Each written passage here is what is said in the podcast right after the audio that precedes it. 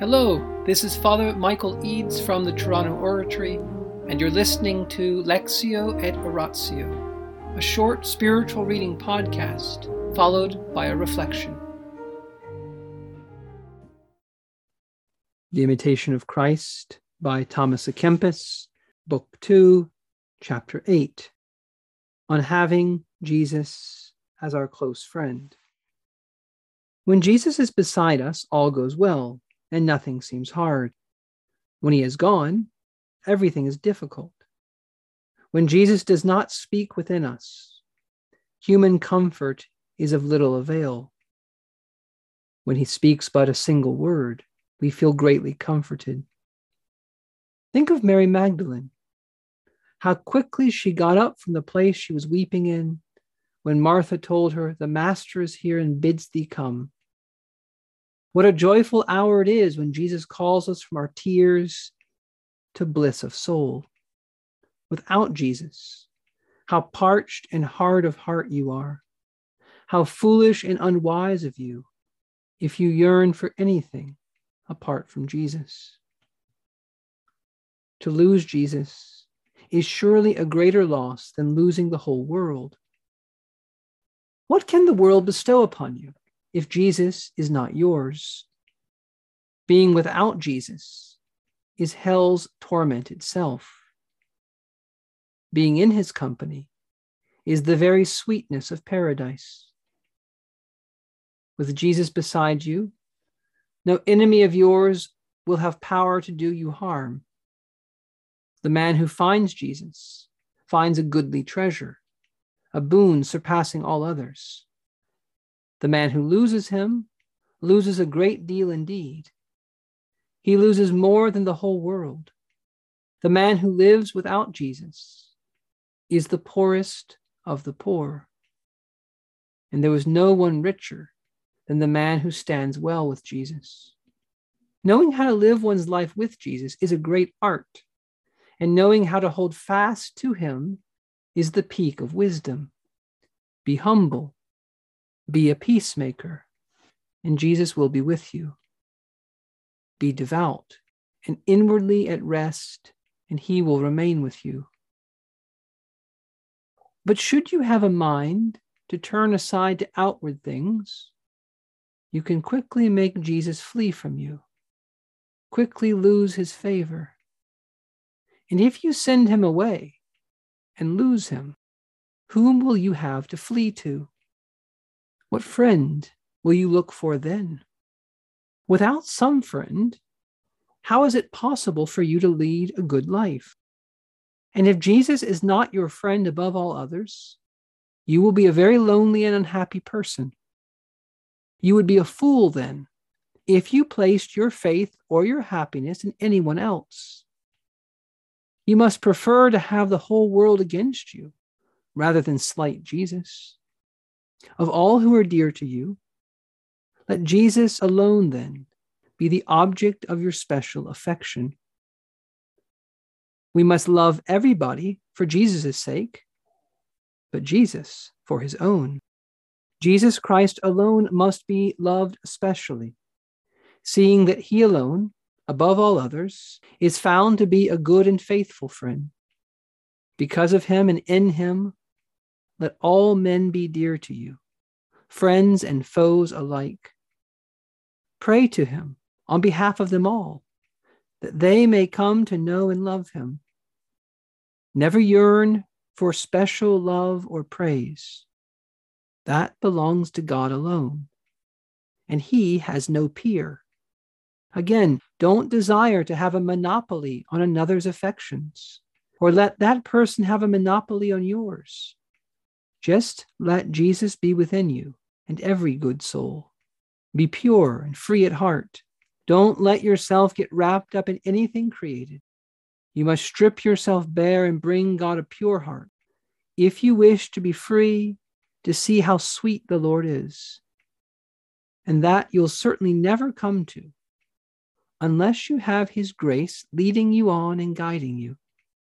Only so, when you have cleared all else away, Send all else packing. May you become one with him. alone with him who is alone.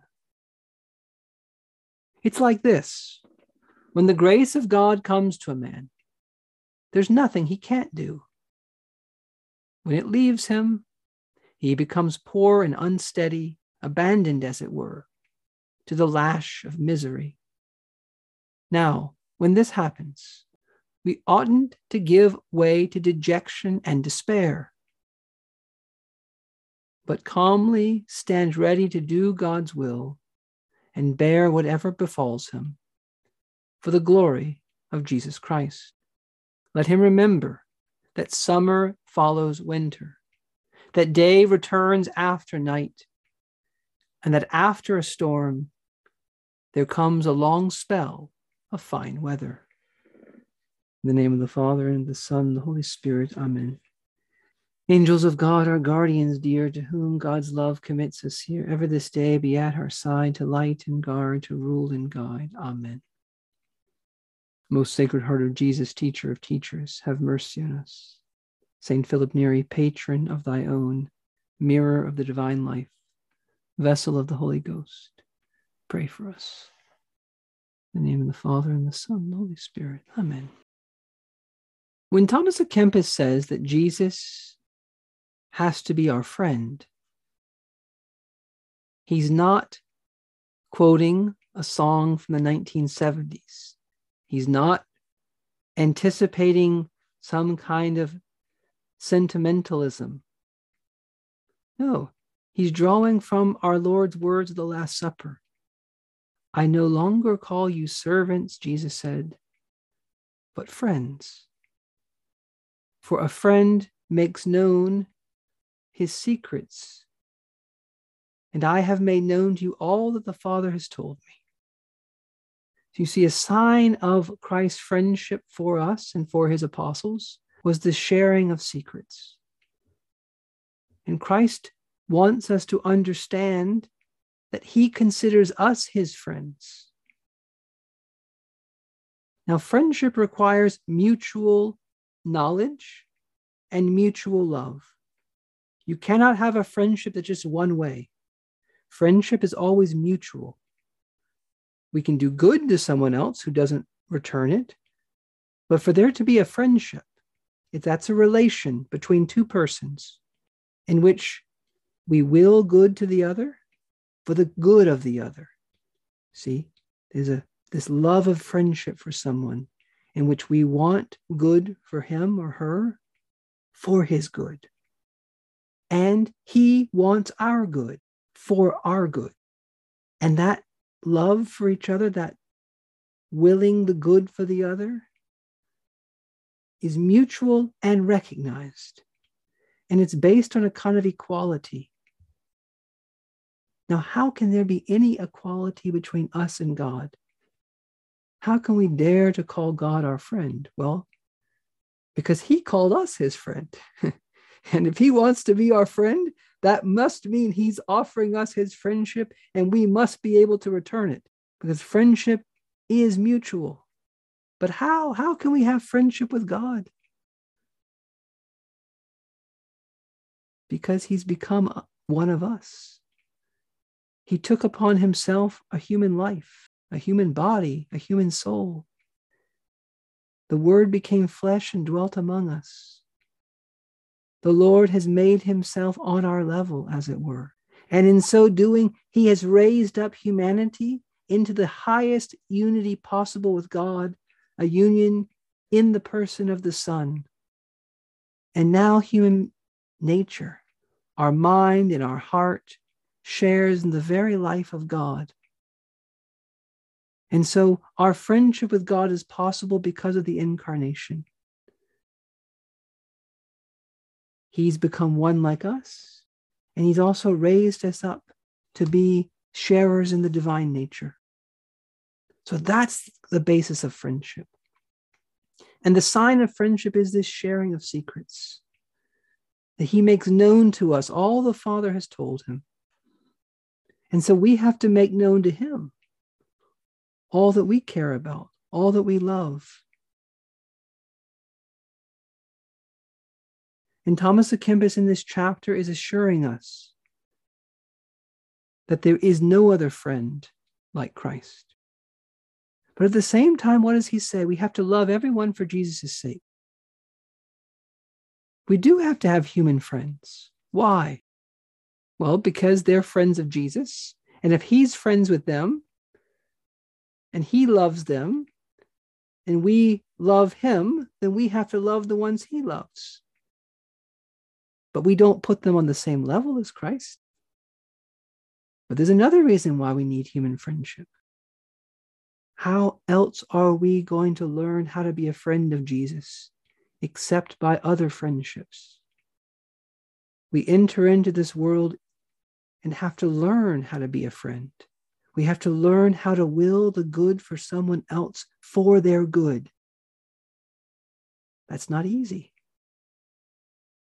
And then we have to learn to will the supernatural good for them. We have to will them to be happy in heaven. And this kind of love of friendship, we learn through each other. We learn through friendships that we have that are given to us. And through that, we become able, capable of a deeper friendship with Christ. And what is it that we should want above all else for other people? To know Jesus and to love him. And therefore, it's wrong to want to have a monopoly on anyone else's affections, as though we were the object of their happiness as though we were the perfect friend, as though we could stand by them always and everywhere and at all times. We can't. And no one else can do that for us. We long for friendship. And so God became like us so that we could have friendship with God in Christ Jesus. But yet we're so weak aren't we? We make resolutions, we taste the sweetness of the Lord, and then what do we do? We walk away from Him. We abandon Him, we ignore Him, we waste time. So many times we've known, don't do this, and then we do it. Don't go there, don't say this, don't watch this. We're weak how much the Lord loves us. He did not abandon his apostles when they abandoned him when he was arrested. And he does not abandon us. So let us use our failures to grow in humility. Let us use our repeated failures to accept his unconditional love. If everything was perfect, we might think he loves us because we're perfect that he offers us his friendship because we deserve it, because we're so special. No, no. He loves us first. He offers us our friendship. He allows us to experience our weakness so that we will never be tempted to think that we could be the object, the ultimate object of another person's love. And he allows us to understand and experience our weakness so that we will realize that we aren't sufficient for our own selves and that life only has meaning, true meaning, when we discover Jesus Christ and his friendship. That's when life really begins. In the name of the Father, and the Son, and the Holy Spirit. Amen.